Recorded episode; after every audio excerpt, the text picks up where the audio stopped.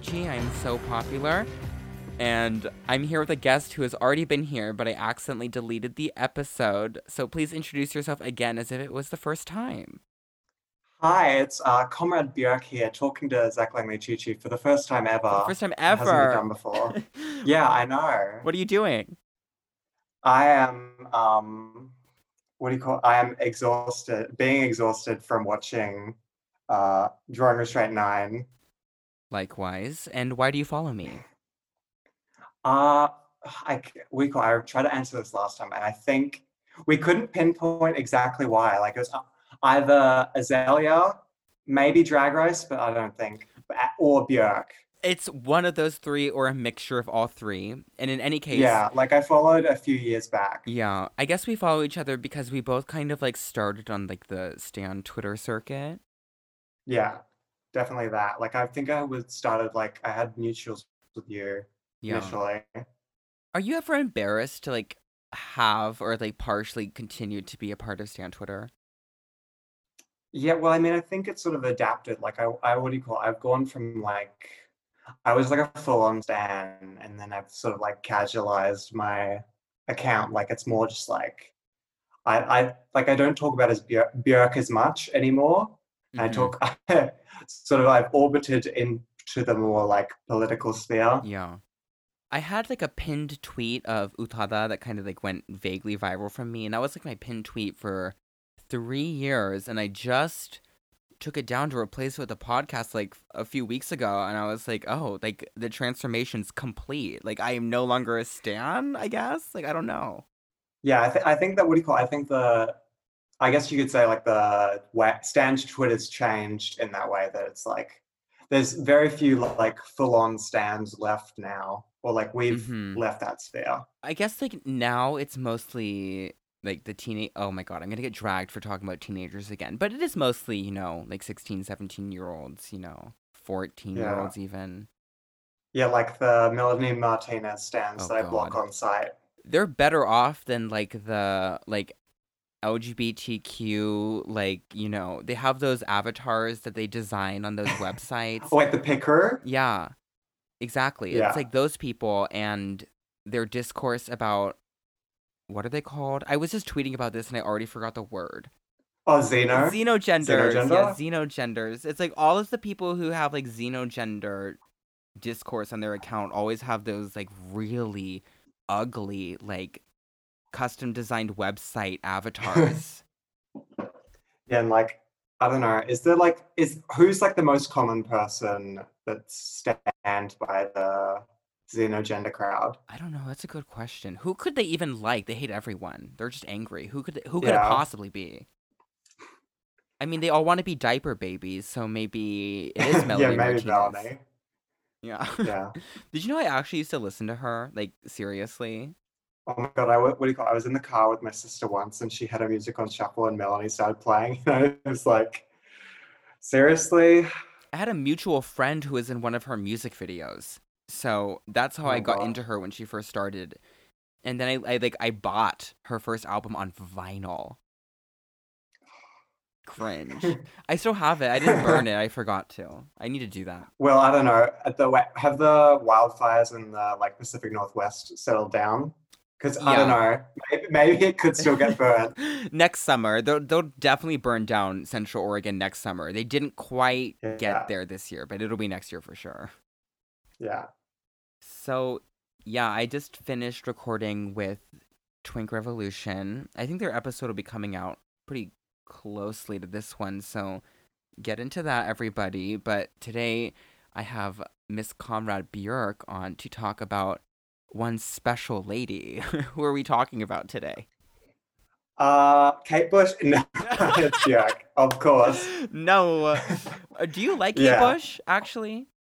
Ah, yeah, sort of, but I never got in as deep as the Björk rabbit hole. I Like, like, what do you call it? I, feel like Kate Bush, but she's not as exciting as Björk. She's never been Yeah. as exciting as Björk to me. Björk has what do you call it? More more of the media profile, more albums, more and like what do you call it? Like multimedia. Like she's Yeah. got the movies as well, and the other band she's been in. Yeah, and we're going to talk about the movies today in the second half of the show, but I thought at first we just kind of talk about our relationship as uh, two white gay men in the world and our love for Bjork, I thought I might uh, ask why do you stan her? Um, that's a difficult question. Uh, I sort of fell down the, as I said, rab- Bjork rabbit hole. hmm But when I was like 14, like I got really into debut. What about you? What what uh, album did you start with? I think the first one for me in full was either post or homogenic, but it was like literally 10 years ago now, so I'm not Yeah. entirely sure. Yeah, like I feel like most people start with one of the first three. Yeah, I think So so. like it's either debut, post, or homogenic. Yeah. So I guess in high school, I was very interested in like expanding my music taste and I wanted to like listen to more like oh my god radical music or something like that. and so of course I naturally came across Bjork in some way or another. And I remember like listening to Unravel on YouTube and was like I guess I'm supposed to like this and I'm like larping that I like it, but I really didn't. And then one day it just like clicked and suddenly I did and I lived for it. Yeah. Like what do you call I feel, well, I feel like I didn't have to do that, but like there's definitely a clicking. Like since all of her albums are so radically different, you could say, you, you, sometimes it takes a while for them to click. Like what do you call it? Medulla, I never really got into originally. hmm It took me a long time for Like, Medulla as yeah. well.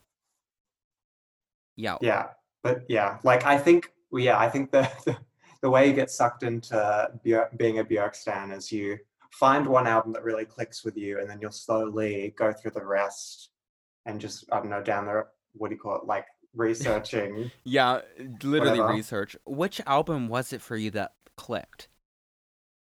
um, besides, I think I would say debut, but other than that, like. Uh, I got I got really into Vespertine at one point. Oh, like me I think Ves- yeah, Vespertine's a pretty popular one as well. Yeah. And it's kind of had a backlash now too. People are saying it's overrated and I disagree. Yeah, I, I don't know how you could say it's overrated. Like, what do you call it? There was also the other controversy where people like, oh, people are over crediting Matmos for their production on it, Mm, but really she did most of the work. right. Yeah, and she talked about that in Pitchfork. I think this has been a problem that's like plagued her her whole career. And it continues now where everyone says that Arca shaped the entire direction of her last two albums when it really was not that at all. Yeah, like what? Like you can hear a lot of Arca on Utopia, Mhm. but not so much. To say Vulnicura is like a heavily Arca influenced it's album. simply a lie. yeah. Yeah. Like Arca, yeah. I mean, they they produced it. She produced it, I guess, but like, she didn't really control the strings and stuff. yeah. Like they had the strings version as well. And I guess in the the same way, Utopia has all of those flute instrumentals and orchestrations that are Yeah. like very explicitly like Björk, and then there are songs that are like more heavy with Arca, like "Sue Yeah. Me" and whatnot. But I guess like what do you got is it like the electronic sort of glitchy mm-hmm. flourishes, those sort of things are more like you can see yeah, where Arca's been. touching the material. Yeah, Yeah, Arisen My Senses.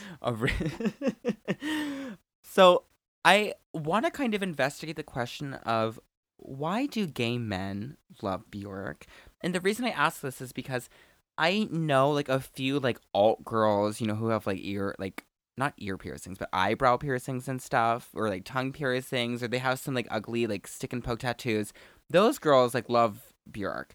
But then it comes to everyone else in the world and it's like really just not it. I met a straight man once who loved her and it really startled me and I'm still not totally sold on his sexuality but. I, I there's a definite like emotional pulse that like touches the gaze with this woman and I want to what what do you think it is? Yeah, I don't know what it is. Like, um, I'm thinking is like I don't want to just be I don't want to be reductive and be like, oh, it's it's the old woman thing. It's oh, it's Madonna. It's a Kate Bush. Because that's not true at this like start. Like when people started standing back in the '90s, before the stan was ever a word, there was some attraction there. Like I don't know. I think it's like something about her persona. Well, I think her persona the- is really overtly emotional. You know what I mean? Yeah. Like even since debut, all of her songwriting is extremely dramatic and theatrical and she stages her emotions and her feelings like they are the most enormous sensation on the entire planet. And I think that gay men feel kind of similarly, perhaps. Yeah. Uh, Yeah, what do you call there's definitely the um you call the emotion and the vocals and all that that has the allure. It's kind of camp in some ways because, I mean, even the most diehard like Bjork apologists at this point have to kind of recognize that like some of it is like kind of amusing. Like, Yeah. And what do you call it? Not not only the music is camp, like the music videos. Like think oh about oh my god, yeah, one of her most successful, like It's Oh So Quiet. was, like, Camp. with OG camp. yeah, literally theater. Like theater kid camp is like right living in that video. And like if you go like to Bachelorette, that's camp. yeah, what do you call it? I always meme that. Like I do the impression as like of the start of it is like one day I found a big book in the forest. It's like the Greta Thunberg thing. oh no. Bjork and Greta Thunberg are actually like kind of similar somehow. Oh, Sweden, Iceland. I can smell it. They both have like that same like weird like ec- like uh ecological impulse. Well, what do you call it? I mean, we can go into that in the next half of the episode. Like, I Mhm. feel like maybe there were some ecological undertones, at least to Drawing Restraint Nine. yeah, which we'll talk about in the second half of the show when we go Yeah. into her movies. What of her albums have really like sunk in with you? You said uh, debut was one of the first, and Yeah, Vespertine. yeah. And then what do you call it? Um, Vulnicura. When that came out, I got really into that. And not, not, yeah, not when it came out legally. Oh, when it got leaked. Yeah, that was the first like Bjork cycle, like release cycle that I got to actually be a part of and listen to. And I remember when it came out, that album lived in my ears like that whole year, along with Azealia Banks and Broke with Expensive Taste, because I think those came out the same year or around the same time. No, no. Oh no, I know what it is. Yeah. It was my freshman year of college. That's why. Yeah, well, what do you call it? Broke with Expensive Taste is timeless, and people were still listening to it after 2014. Mm-hmm. But what do you call it? Um, yeah, Vol- Vulnicura was 2016, I'm pretty sure. Really? I thought it was But, like- 2015. Oh my god. Shit. Or maybe 2015, I don't know. And then what do you and then Utopia was like 2017, wasn't it? Yeah. I like lost track of time. Yeah, it was 2017 because it was before I left for Japan. So 2017, yeah. yeah. 2015. Yeah. January 2015, quite early. Oh yeah, because yeah, she had to. Oh yeah, that, yeah, that actually did come around the same time. Yeah, Because um, with Expensive Taste was like like late fall 2014, and I remember walking to my English classes, listening to Idle Delilah, like getting my fantasy, and then when I got depressed in the winter, I could just listen to Black Lake and not get over and over again. Yeah, what do you call? I remember like what do you, I don't remember like I don't think I got into Broke with Expensive Taste until after it came out. hmm But like I remember when Two and Two was big, Yeah, and they used Two and Two in the the Bling Ring. Bling Ring trailer. Yeah, um, by Like, Sofia I- what do you Coppola. Yeah, like I visit. I think I was visiting Korea or something, and they had a in Seoul. They had like this weird like TV truck, hmm and they were playing like the Bling Ring either trailer or some ad for it. So there's like this truck going around playing 212 full volume. Can you imagine like a truck doing that with like but with Black Lake instead? oh my or god. would family. yeah. Yeah. I guess that, you know, especially with Vulnicura, because that's one of the albums that like really sinks in with me too. It is so unashamed and unabashedly emotional. Like it just is not afraid to put every absurd theatrical feeling on the table and present it with total earnesty. That of course I'm obsessed. You know, like Yeah. of course, because being a gay man, I feel that drama in even the most like minute social interactions. It's like I'm Yeah, it's like uh, rejected by Yeah, a straight like man, and all of a sudden I feel family in my body. yeah, it's the quintessential like breakup album that for some reason, even though it's like it's about her like heterosexual relationship, it has some universality for some reason.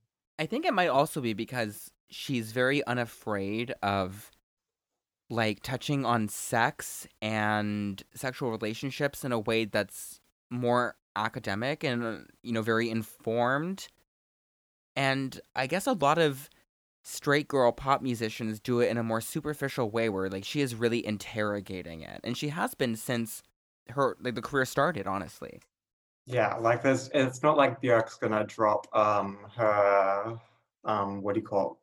WAP style song anytime soon. this is funny because i literally talked about this on another episode my friend was like well if bjork released wap how could you not live for it i was like I mean we would, but it would be we did it was utopia utopia is wap Yeah. what albums for bjork don't work for you I guess maybe Mid Medulla is like I love there's so many songs off it that I love, but it's not Mhm. as cohesive. It's probably the one that. I revisit the least as well, even though I do Yeah. admire it like sonically, I guess. Yeah. Like what songs do you like? Like I like Triumph of a Heart just Oh, because me I too. mean that's the natural single. Yeah. And then what's uh is it like Sonnets and I think a mouth mantra. I like that one. Is that on there? Yeah. No, Mouth Mantra is uh Vulnicura, Oh, isn't it? it's pleasure is all mine. That's what I was thinking of. Oh yeah, pleasure is All Mine. Yeah. And then what do you call it? Is like cat what is it? Um Desired Joy on the left, on the right. Yeah, Desired Constellation. Yeah. Like what do you call it? It's amazing how the album was done like mostly with Mouth sounds. like yeah. voices, yeah, mouth sounds. Yet some of them, it's.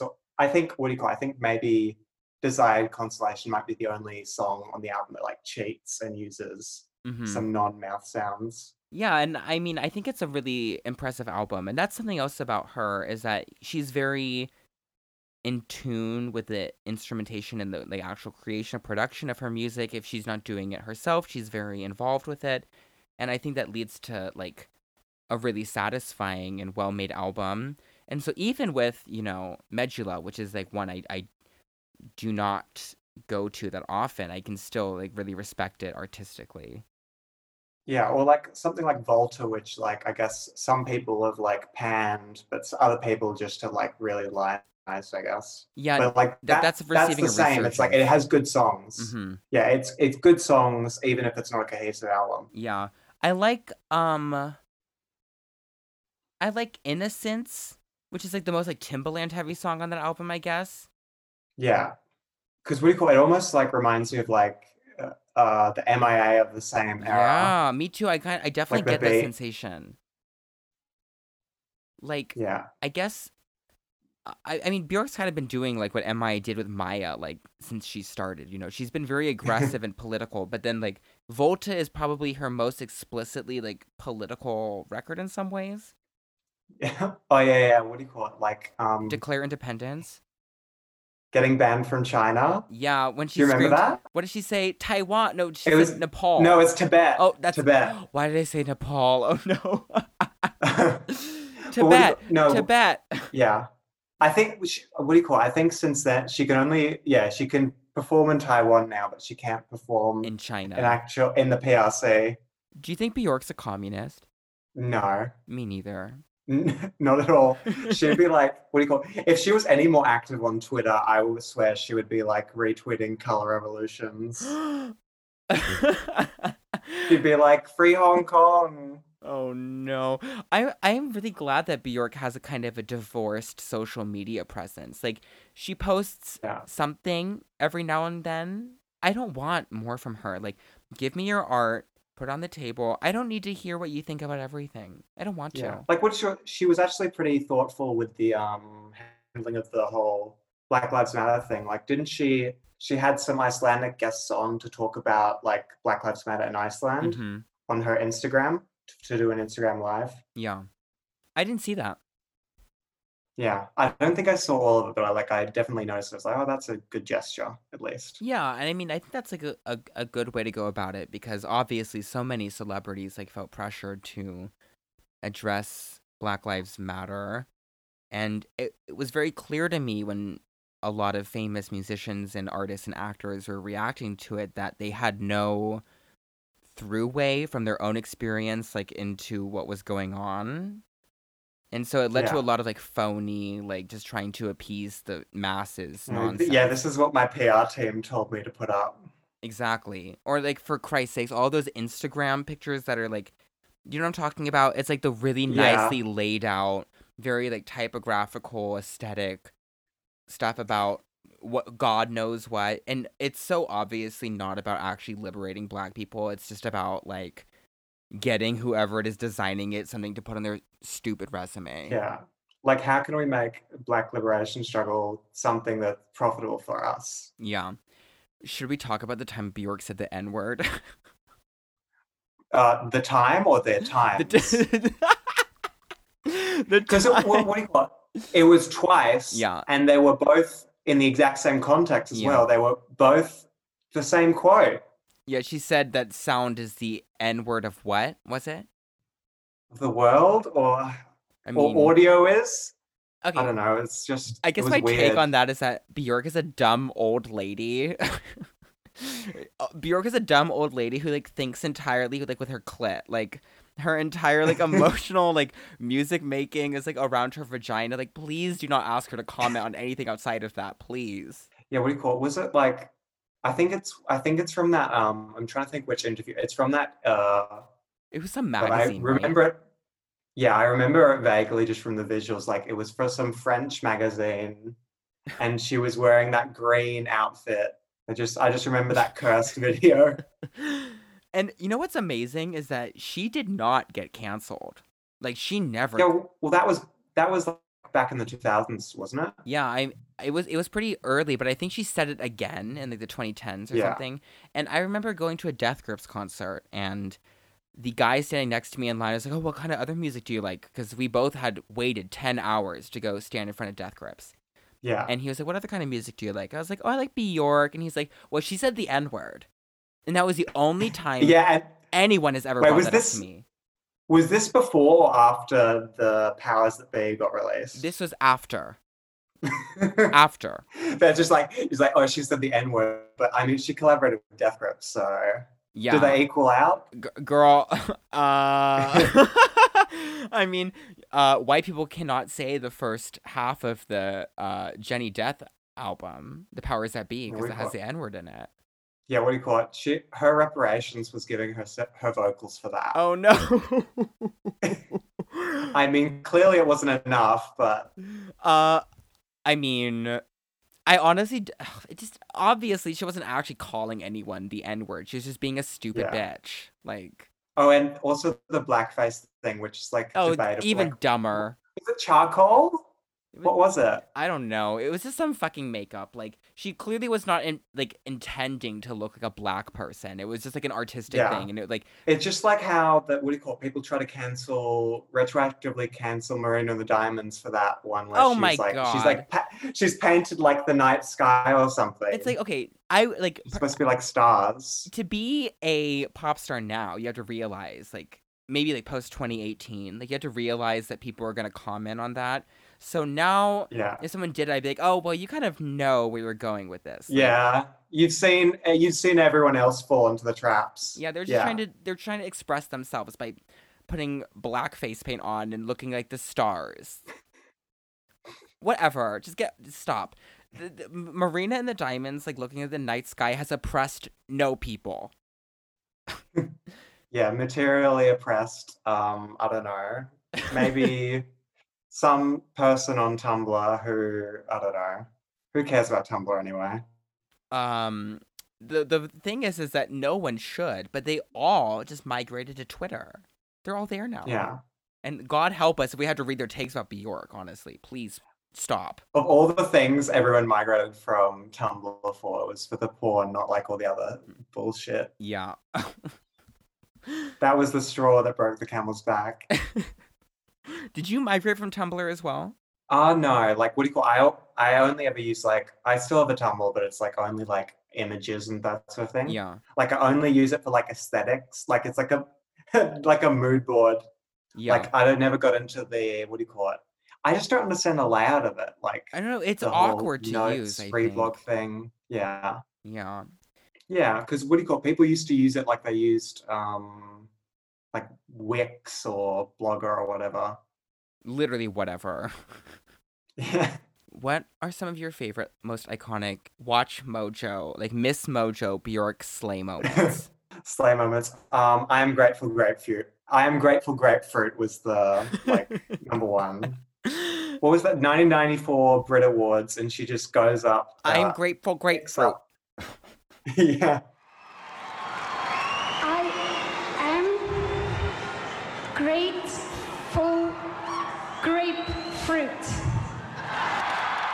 She just went up to the to the awards and she just said that. Thanks. Yeah, and every, every, everyone's just looking like, what the fuck? and they just cheered like they were just on board for it. Like, I feel like that was the predecessor to the whole swan dress thing. Yes. Like, she, she realized I can do this shit, and people already know my persona. Like, oh, I'm known as the weird one, so I can just do this, and people will nervously laugh. I think that one of my slay moments from her kind of related to that is the swan dress. But then moving on from that, the DJ shows that she did, like following Utopia, where she just goes there, puts her arm up, and she screams. That's a slay yeah, I've seen like the what do you call like the shaky cam videos of it on people's phones.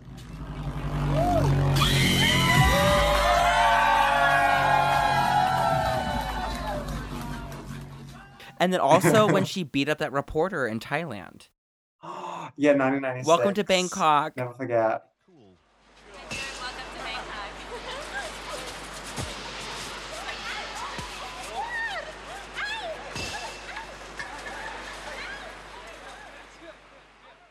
Where was that? Yeah, that was 96, I think. Yeah, it was Or around 90 then. Yeah, but it was, I think it was pre Stalker, but yes. like, I don't know, it was during the post tour or whatever. How do you think she could ever manage with that stalker? Like she was already very sensitive to like the the press and the Yeah. public image, and then she had to deal with Ricardo Lopez. Oh my god, the only straight Björk stan. The no way, girl.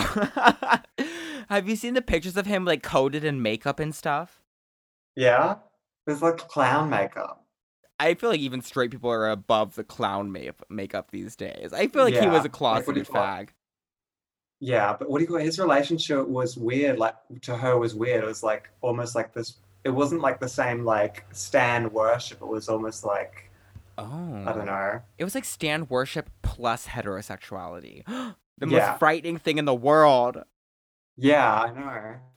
Can you imagine like if straight people behaved like gay men, like standing women? Um Do they? What do you, teen BTS stands? Oh, okay. The BT Cancer. this BTS stan girls? Ew. You're What? right though. Like that is exactly how like stand culture gets translated. I honestly think that women, like heterosexual women, should not be stands. Am I wrong? well, um I don't know. What good the does it do? The capitalist argument, you got to have the double Ooh. consumption. You got to have the gays and the girls. the gays and the girls. I guess that's is how Yeah. everyone refers to it. So maybe I should let the girls pass. Yeah. But what do you call it? from like the um the cultural argument? What is it doing? Question for the culture. What is it doing? yeah, let me get into my ID poll T really quick here and just ask everyone: Are women allowed to stand Bjork? No. yeah, we're gatekeeping. well, uh, on that note, uh, we're gonna start gatekeeping the films of Bjork, but let's take a quick break, shall we? Yeah.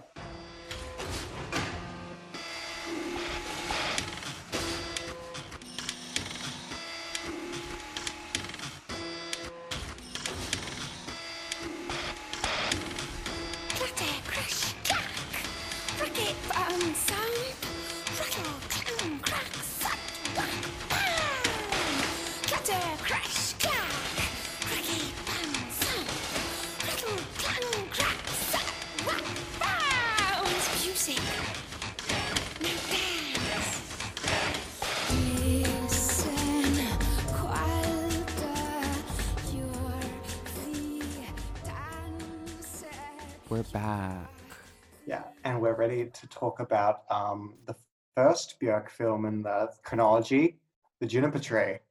Yeah, we're gonna talk the juniper tree because I think that a lot of people are happy to talk about Bjork's discography, but what about her filmography? Yeah. So that's what I'm here about maybe eight shots of whiskey in and um, we're ready to go. Yeah, about we're, we're doing the work of watching these movies. Okay, honestly, for two of these movies, we really were doing the work. And the first one, The Juniper Tree, is a lot of work. Yeah, Juniper Tree flop, Drawing Flop. 9 flop. Dance Two and the, a half out Dark. of five stars. Yeah, whereas Dancer in the Dark, that's a Iconic Not- diva moment. yeah, iconic diva moment. Yeah. Yeah. Um, okay, so Juniper Tree is a movie from the early 90s, yeah right? Yeah, 1990. It's directed by well, I'm I'm gonna butcher the name. Nietzchka Keene. Did it better than I would. Yeah.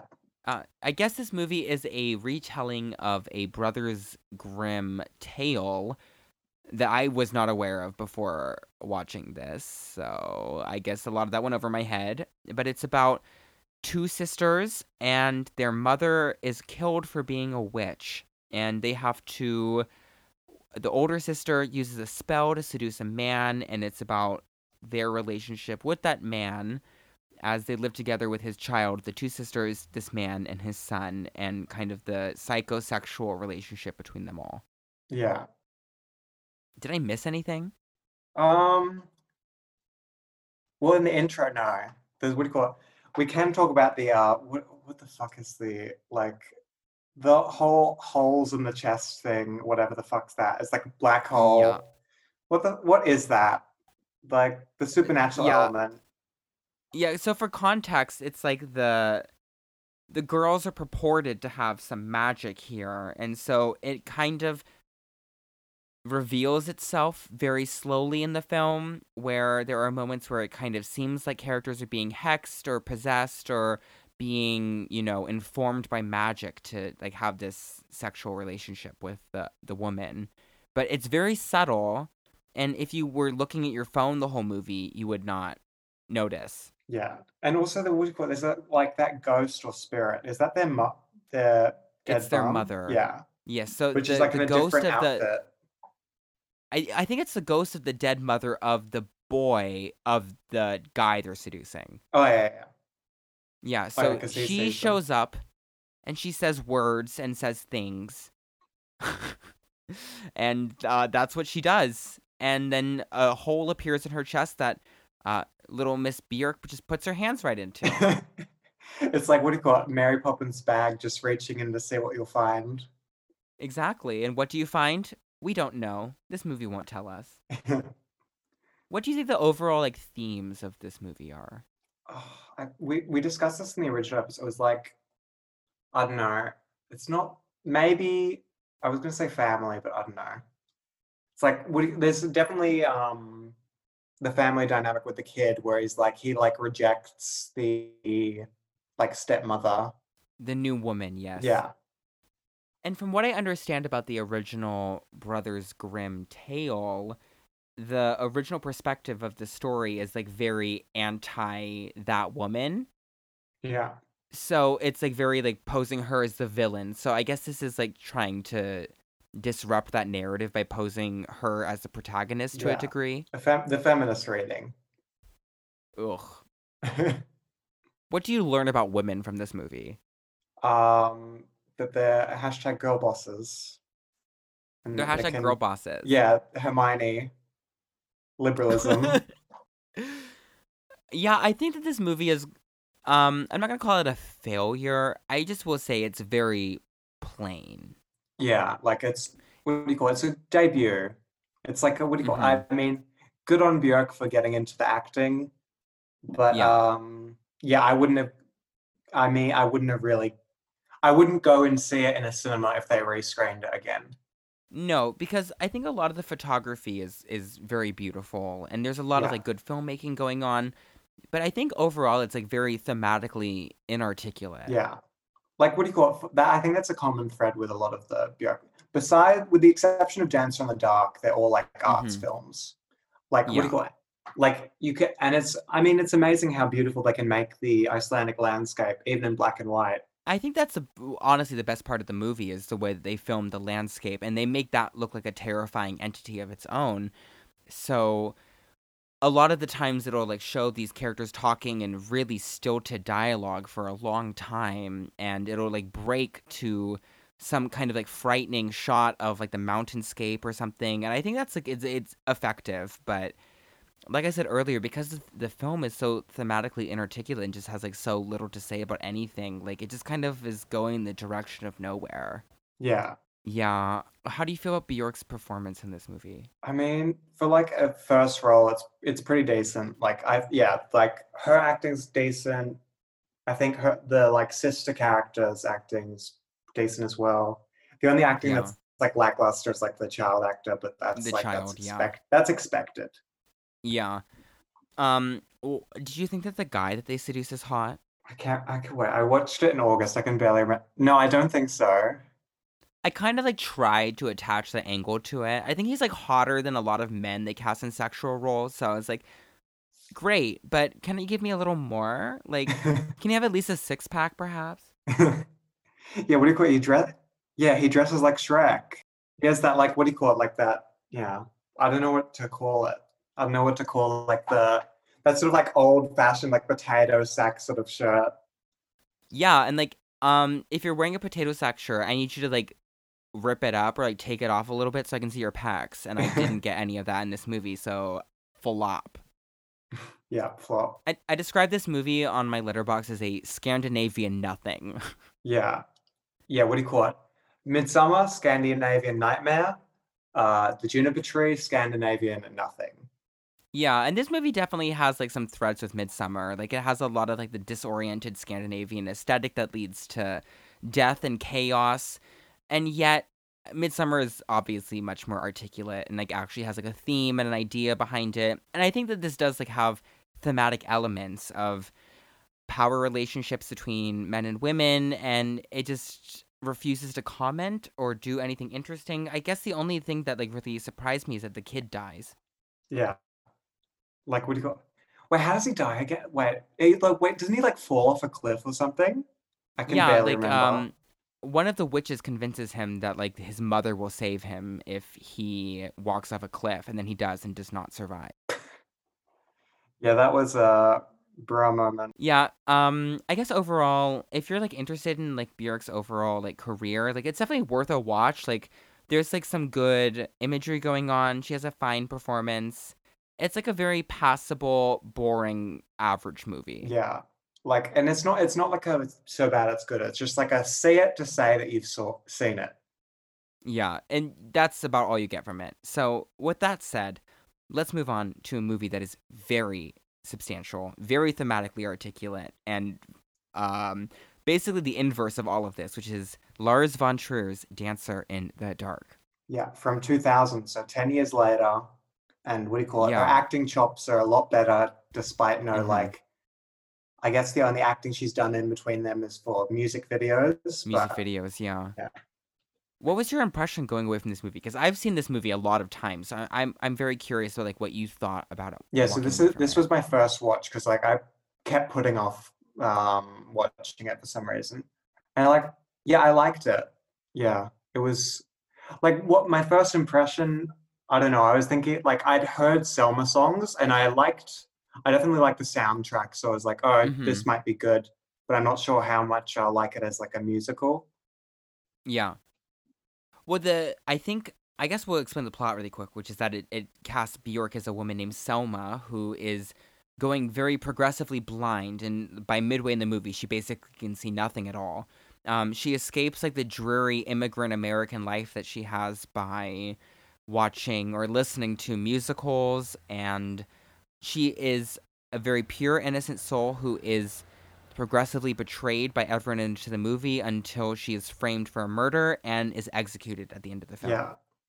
Also, Yeah. there's some there's some things I'd like to talk about with like the oh my god, there's some little subtle red scare stuff in there. There is, Like, In the yeah. court scene, they're like talking about how oh she's a communist. This is why we should execute her. Because the movie is really about like um, this era of immigration in the United States in ways that are both subtle and extremely obvious. It definitely is not afraid to bring up a lot of like the communist um, politics that were going on at the same time, which I think Yeah. is really bold and interesting And it's also a movie sort of, made in 2000. it's also sort of vague about when it's set. Like I couldn't tell if it's late 50s or early 60s. Yeah, it could be a, a lot of different time periods, honestly, and I think that's one of the benefits of the movie is that it's like made with a really aesthetic indirectness where this movie could take place right now and it would be challenging to realize that. You Yeah. know, like you can basically set it whenever you want, which I think is one of the overall like winning effects of the movie. Yeah, definitely. Have you seen any other Lars von Trier movies except for this? Uh no. What do you call it? He's Where- one of my favorite directors. I've seen everything. Yeah. yeah, and I think this is one of his strongest movies, and it's because, honestly, because of Bjork's performance, because she is so convincing as Selma and very easy to empathize with, and so honestly, like by the time that shit starts hitting the fan, you've already completely bought into her. You've bought into her narrative, and you, then you feel everything that she has to go through from there, even when she's making decisions that may seem misled or poor. You still like understand why she's making them, and I think it's really because of her performance. And I mean, like, what do you call it? Like, all the characters are a bit like they're like assholes to her, except for what do you call it? Cvalda and the guy that keeps hitting on her outside the factory every Yeah, fucking day when she finishes Yeah. work, and like her son, I guess. right. And even her son's a dick to her all the Yeah. time. And like, what do you call it? Yeah, the main betrayers are like the cop and the cop's wife. Yeah, I this is a really anti-institution film, I think, and and I think the overall theme of the film is addressing why we use film and art as like a means of escape and how it's ultimately like a hollow pursuit because when we're not like living in you know our beautiful communist agrarian utopia like we're always going to be like murdered by the institutions that you know are affecting us Yeah, and it then what isn't do you call it? necessarily as explicitly communist or leftist as that, but I think like maybe peripherally it is addressing that. Yeah, you can definitely do like a re- a reading of that. Like, what do you call it? If you go through like the whole thing, the um the story is she emigrates to.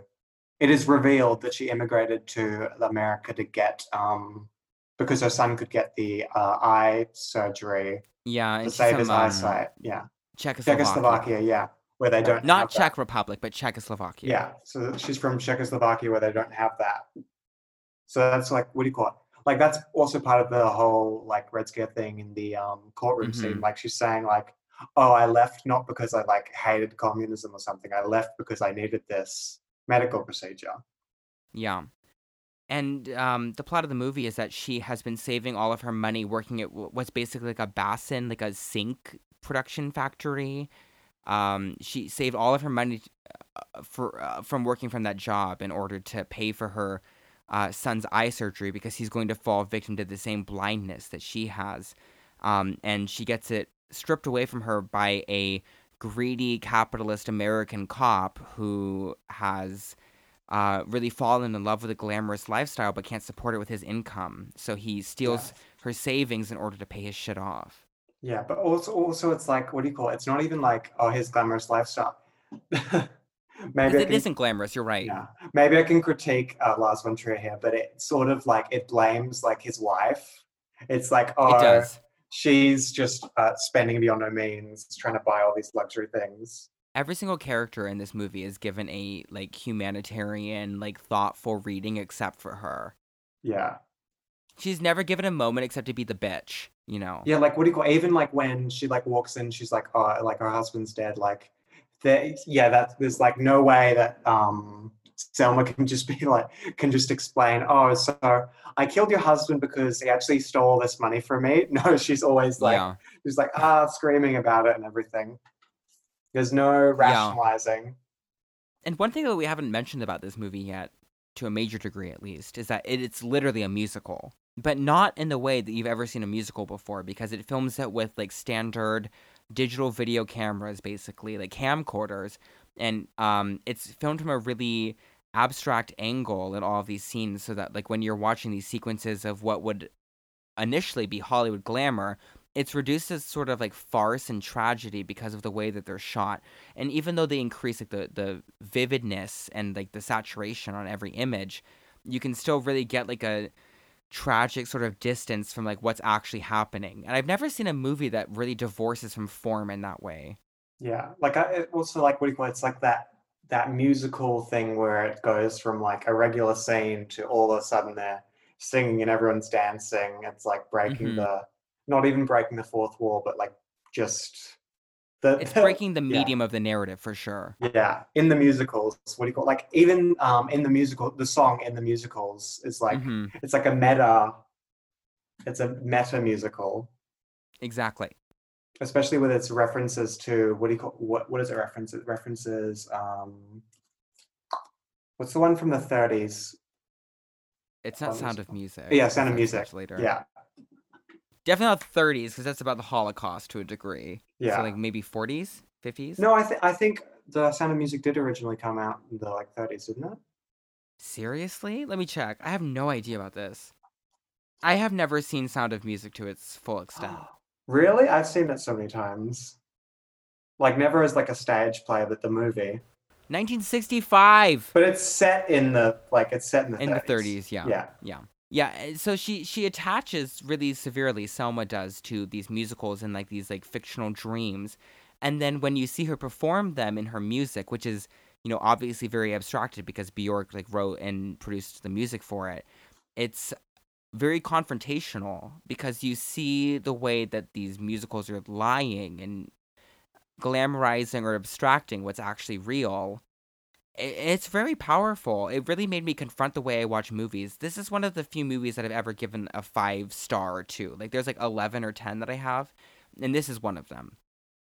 Yeah. Like I, I don't One of my know. favorites. Yeah, I don't know if I give it the five star, but I yeah, it's close to it at least. Like I'd give it at least a nine. Yeah. I, I guess mean- it depends on your take on musicals. Like I'm not super into musicals, but even then I can I can appreciate it. And I guess for me, what happened is that I watched this when I was a theater kid. Like, I was a theater kid in high school. It was like my sophomore year. I was president of the thespian club, and I saw this, and it fucking floored me. It made me change the way I watch every single movie and every single musical, and basically like all art. It like took me a step away from it. And I showed this to a friend like a year ago, and he didn't really have a strong feeling from it except that he thought like it was evil and like abusing the actress you know and um not like in terms of the production but like in terms Which it also the- was perhaps true. yeah i think that it's true that lars von trier pushed bjork beyond her emotional capacity Yeah, to make this like the what do you call it? The fucking what was it? The the eight she ate a shirt on set thing, like that fucking bullshit. Like mm-hmm like what the hell was that? I, I I don't want to say that Lars von Trier is an abuser. I don't want to like make like a, a general claim about him, but I, I do feel very confident that he pushed her too much on this movie. That you can definitely you can say regardless if it, like if you stay neutral, you can still say that they at the very least didn't mesh together well, like as a director. no, definitely actress. not. And I think that a lot of the actresses and the the women he works with who have good things to say about him are also people who are very experienced in the medium. Like um, Kirsten Dunst with Melancholia, or like Charlotte Gainsbourg in a lot of his movies. Like both of them have had a lot of positive feedback and commentary about him, like after the fact of making the movie. But both of them are much more experienced than Bjork was doing this. Like she made the Juniper Tree, and then she came into this, and here we are. Like those experienced actors, they've been used to being pushed around by like shitty directors or whatever. Whereas if you're just Mhm. yeah, like what do you call it? You think like Björk, she had the Juniper Tree, which I guess I think the director was more or less one of her friends that invited Right. her on to do it. And then think about her music videos, she had like she got to choose her own collaborators. She had like some control over it. Whereas this is like all your most of your controls pulled away from you, apart from like what she could do with the songs. Yeah, and then not only is it pulled away from you so violently, but it's in the hands of a director who is like famous for trying to evoke the most extreme performances from his actresses. So Yeah. overall, I think the effect wins. Like, even if this movie was made in like bad taste and is evil and abused a woman to make it. Like I think that the point that it makes is so strong that like it, it, it stands as a really solid piece of media. And you can go back as far as like Picasso and seeing all of these men who have used women in a way that might not be favorable to the cultural narrative and have made art that's extremely impressive. No ethical consumption under capitalism, but we're still going to enjoy it anyway. Yeah, exactly. Like this movie is still going to push my tastes even if it was made in a fashion that would never happen again today. Yeah. Yeah, this movie's a relic. There will never be another Dancer in the Dark ever. Yeah. Oh my god, I can just imagine them trying to make like a shitty remake and it would not work. No, the the closest thing I've seen to this is Inland Empire by David Lynch, which was only six years later, um, and it was made on shitty cameras as well, and it has a lot of like confrontation with like the image of the actor and everything. And uh, Laura Dern had no idea what she was doing the whole movie and had to go through a lot of like emotional turmoil to make it. And I think that's like the last movie in like this vein. I don't, I really don't think we're gonna see another one like that for a long time. The vein of what do you call it? I don't know. Emotional torture musicals. Yeah. I, I described to my friend the other day that my favorite genre of film is like women being emotionally tortured. like the piano teacher, this, uh, climax, irreversible. Mm. like Wait, do you have any examples that like aren't by Lars von Trier? yeah, um I mean irreversible and climax are both um Gaspar Noé from France. Oh yeah. Wait, And the piano teacher is uh, Michael Haneke from Austria. wait, does does it does what do you call it? Does Lars von Trier even have any other films that are sort of similar to this at all? Yeah, he actually has a trilogy of them. He did um, Breaking the Waves with, I think, Emily Watson. N- not Emma Watson. Yeah. Rip off rip off Watson. Better than, yeah. and then I think um, there's, he called them the Golden Heart Trilogy. And they were all about, like, women who are, like, subject to the tragedy of um, all sorts of systems and displayed innocent, pure hearted women who get like slaughtered and killed by the systems that they participate in. So for Breaking the Waves, it was like a system of like religious, like sexual interest. And then for this, it was like American culturalism. And yeah. there, I think there might be one more, but I don't remember what it is. I have no idea. We're going to leave it at that. If someone knows, they can tell me whatever. Yeah. Should we, what do you call it? Is there anything else we have on Dancer in the Dark or should we move on to Drawing Restraint 9? The music's really good. That's all I have to say. It's like one of my favorite Bjork albums, actually. I love all of the music that was made for this movie. Yeah, it's like wh- wh- what would what would you say is your favorite song from it? Cvalda. Yeah, mine's probably either in the movie, uh, wait, in the musicals or Scatterheart. Oh, Scatterheart's gorgeous with the scratching of the record on it. Yeah, amazing. And that's one of the best things about Bjork is that, like, you know, even when she's like in a creative mode that's like very outside of what she does, she was able to like repurpose it to make a really powerful product that I think you can still enjoy even if you aren't attached to the movie. So, Yeah. Okay, okay, so, so now we had to talk about the most difficult of these movies to chat about, which is Drawing Restraint 9. oh my god, what like, how do you even describe this movie like i don't even know where to start like what is this uh, two and a half hour Matthew Barney art film about uh, whaling. I think you eloquently. i guess we should start with who matthew barney is like Yeah. who is he uh, Björk's ex-husband. that's right who she made Vulnicura about their divorce and probably every album before that about them fucking I mean, maybe not Volta. yeah maybe not volta but yeah like uh, um girl i don't know. I really don't know. I was trying to explain like matthew barney and bjork's relationship to my friend who i watched this with last night. And i was like well they had a child. They were married for like or like at least together for like 13 15 years like formally before like they were just like you know doing whatever. And they made this movie after the birth of their child and before their marriage crumbled. Yeah. And like I don't I don't know enough about Matthew Barney's like background. Like New York visual artist sort of type. hmm That's about Yeah. the, the what I know. Well, I've seen uh, Cremaster 2, one of his art movies, and I guess something to know is because he really esteems himself as like a visual artist. His movies are basically impossible to come across unless like you're like really actively seeking them out because they're usually only screened at like film events or museum ex- exhibitions. Yeah, like festi- film festivals and that sort of thing. Yeah.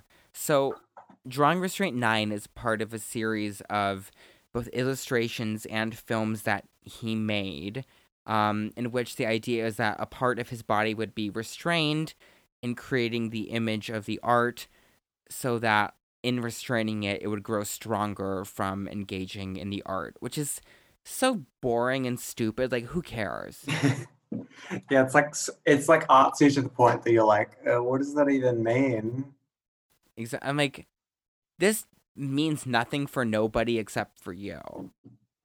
Yeah, like what do you, another thing I was confused about, like, was like the the whole motif of like, what do you call it? It's like the two half circles and then like the line in the middle. Right, that's a common image in the movie. Yeah, that is, yeah.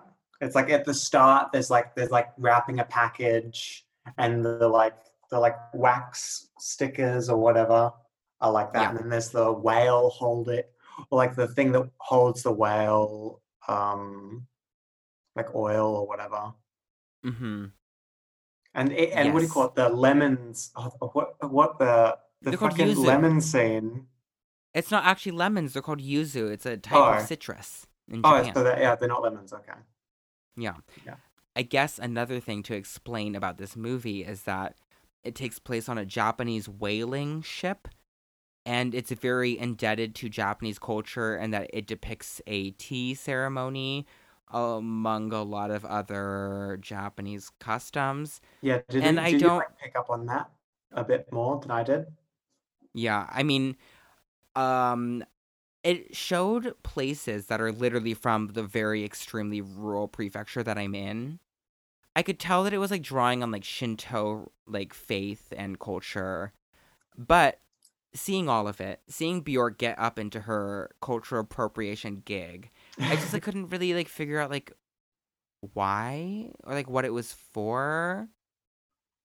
I guess like my reading of the of the movie is that it's like about tradition and the way that affects like our individuality, but I don't really think that like he was effective in channeling Japanese culturalism. Do you know what I mean? Yeah, it's like almost it was like adopted as like a surface level aesthetic, maybe. Right.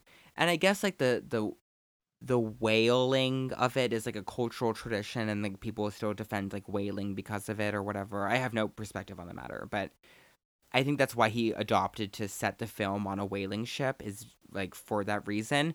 But I can't really see what it added or did not add to the movie. Yeah. I guess you can't even call it a movie. It's very difficult to critique or comment on this movie because it's just a lot of nothing. Yeah, it's like yeah, it's like oh wait, um early on there's like the what do you call it? So it's like a it's an art film in the very art sense of the word. And early on there's Yeah. this what do you call it? There's like the um there's like the procession of people walking down that it's not even like it's like a road or something. Oh, it's like the parade, and they're Yeah. like marching between a lot of like industrial generators or like manufacturing of it's like, a parade celebrating the launch of the ship or something. Mm-hmm. And then, and there's like, what do you call it? There's the kimonos with the swastikas on them. Did you Yeah, notice those that? are called um. Yeah, the swast. The is it for the is it Buddhist or Shinto? Uh, Shinto, I think. Yeah. Um, they're called manji here. Uh, they're no, sorry, they are Shinto. I'm right. They are Shinto. They it's it's called manji. Um, no association with Nazism at all. Yeah. I know. Yeah. I just. uh, But if you want to I- cancel Bjork, just take a screenshot of that movie and say that she Yeah, you take it- you take it out of context Nazi and then- Yeah, take that out of context and add the blackface one, and then the N word The uh, N-word. interviews, and then you're set.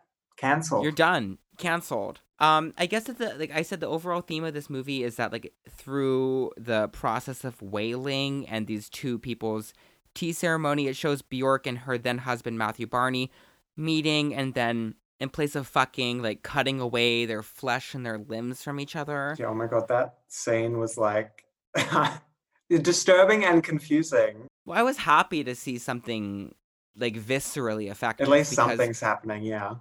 Yeah, exactly. Because before the rest of the movie, the, the film didn't have like much of like a an aesthetic effect on me. But then when they saw off each other's feet and it shows their like little like knobs like Little bonking stubs. into each other, I was like, oh my god, ow, ew, ew. So I was happy to get some drama. Yeah, and it's not even like it's not even like it's like blood and like I don't know pus or whatever. Like their blood doesn't initially come out red; it comes out like white at the start. It's yeah, because for context, they're like standing in a really big. They're standing in a very small tea room, and it and slowly it's, floods. it's flooding during the storm, and then the water is filled with pus and blood, basically. Yeah, Yeah. I don't know. Um I felt I liked the other movie I saw from him a little bit more, Cremaster 2, because it, it dealt a lot more with like cultural imagery of like cars and like materialism. And this all of its imagery draws from like Shinto and Japanese culture. And I just like really don't think that like Matthew Barney is very articulate or in depth about it. yeah. Like, does it seem sort of voyeuristic about it? It's just like as a as an observer.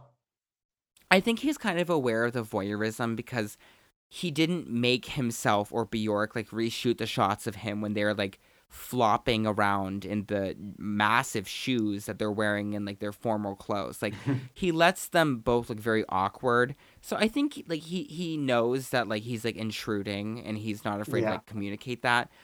It's very superficial because he talks about like the mono no aware, which is like the concept of everything's impermanence and everything and it just is like yeah like anyone who has like an introduction to japan like kind of like knows about this so it felt very surface level to me when he was like using that to make a thematic statement Yeah. Like I know uh, yeah, I guess it's also like the it's not like a I guess it's it's hard to say it's like a linear story. Linear story. Like if we were to recount the plot, like what would you recount? It's definitely like it's art and maybe you could reduce it to um just screenshots in a gallery. yeah because he used to show this movie like in a gallery like in its like fullness and i think honestly like seeing that that, that setting might make it more enriching but like watching it as a film is completely unsuccessful Yeah. Yeah. I I mean, I did enjoy watching it and overall it was like a positive experience for me, but like I would never recommend it to anyone. Yeah, like I feel like it's the juniper tree. Well, I mean, it has other th- things that the juniper tree doesn't have, but uh, what it has in common with the juniper tree is it's like like it's like a see it as a Björk fan, but don't expect too Mhm. much from it. Yeah. Well, the other thing about this and its relationship to Björk's earlier movies is that Dancer in the Dark has a lot of like meticulous shots of the industry that Selma is working in. And this has a lot of meticulous shots of the like above deck manufacturing of like the sculpture that they're making with like the whale fat and the petroleum or whatever. Yeah, yeah. So it's like yeah, the whales and the sinks, I guess. Yeah, but in Dancer in the Dark, like all those shots of like the industry like made you really uncomfortable and like had to like confront like the tragedy of Selma's existence. But like here, it's like so slow and methodical that it never allows for an emotional interpretation of like what's going on. Mm. I mean, I could be reading into his exact like what he wants from this movie the whole time, but I guess like as like a person who consumes art and film and literature or whatever, like my takeaway from it is that it's very unstimulating. Yeah, like it doesn't have the same sort of like emotional messages that Dancer in the Dark has, and even I feel like even Mhm. the juniper tree has more of a substantial like message or themes, I guess. So tell me what your ranking of Bjork's filmography is. Of, yeah, of these three, Dancer in the Dark number one is like the Yeah, best, and then me too. Juniper Tree, and then Drawing Restraint Nine, I reckon. I think I'm probably the same. I might be able to switch Juniper Tree and Drawing Restraint 9 only because I think that there's like a lot of like interesting imagery. It's like a it's an interesting sensual experience, but I think that Juniper Tree is a more cohesive film. Yeah, what do you call? I feel like you could cut up Drawing Restraint Nine into little sections and then show it in an art gallery. Not even as a movie, but as a series Yeah. of like art films. Yeah, because especially the scenes of them like cutting each other apart, like really like were visceral. I mean, and I really felt it, but the build up to it, I just can't. I just can't like say that it was worth it. Yeah. So now looking at all of her filmography, we now know that she's about to play a role in the Robert Eggers next film, who directed The Lighthouse and The Witch, and uh, Bjork will be playing a witch in The his next movie. it? It, it? In quotes, the Slav witch, which is like, okay, we're gonna can are we gonna cancel Björk for that?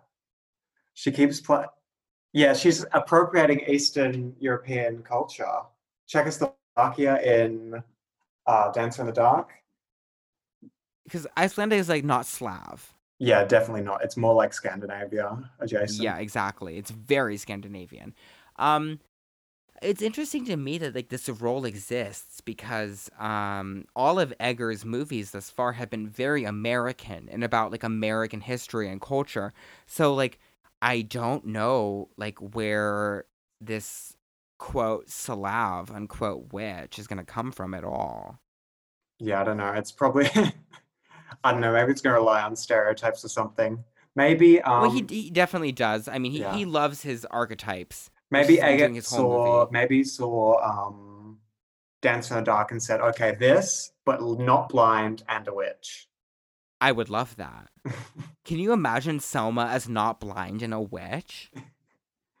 or or she is still blind and she could she has like mystical powers that let her transcend the blindness.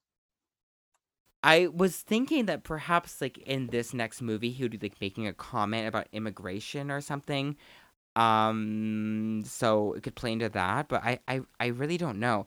Because he's set his two films at very different times in American history, which is like during the initial settlement and then during like 19th century whatever. Like just whatever that time was. Like I don't know what you Wait, call for that. the but- lighthouse?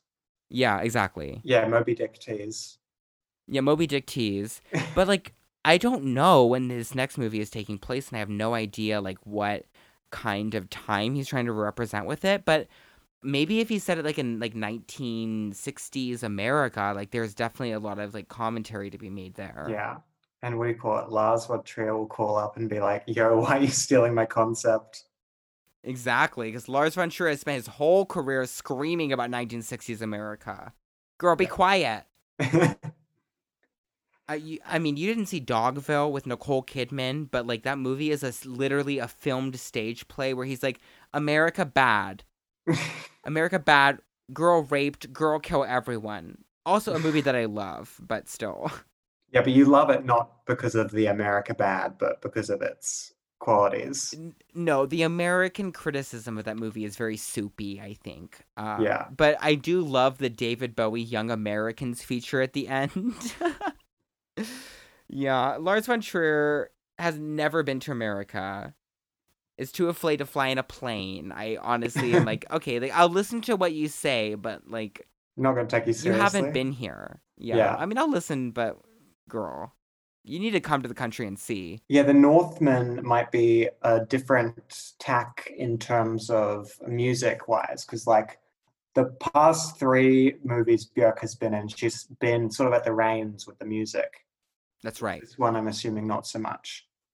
both of the previous two movies that he did have like really established uh, score composers doing the work. So I would be very surprised if she was like involved beyond like doing a theme song or something for the Yeah. credits.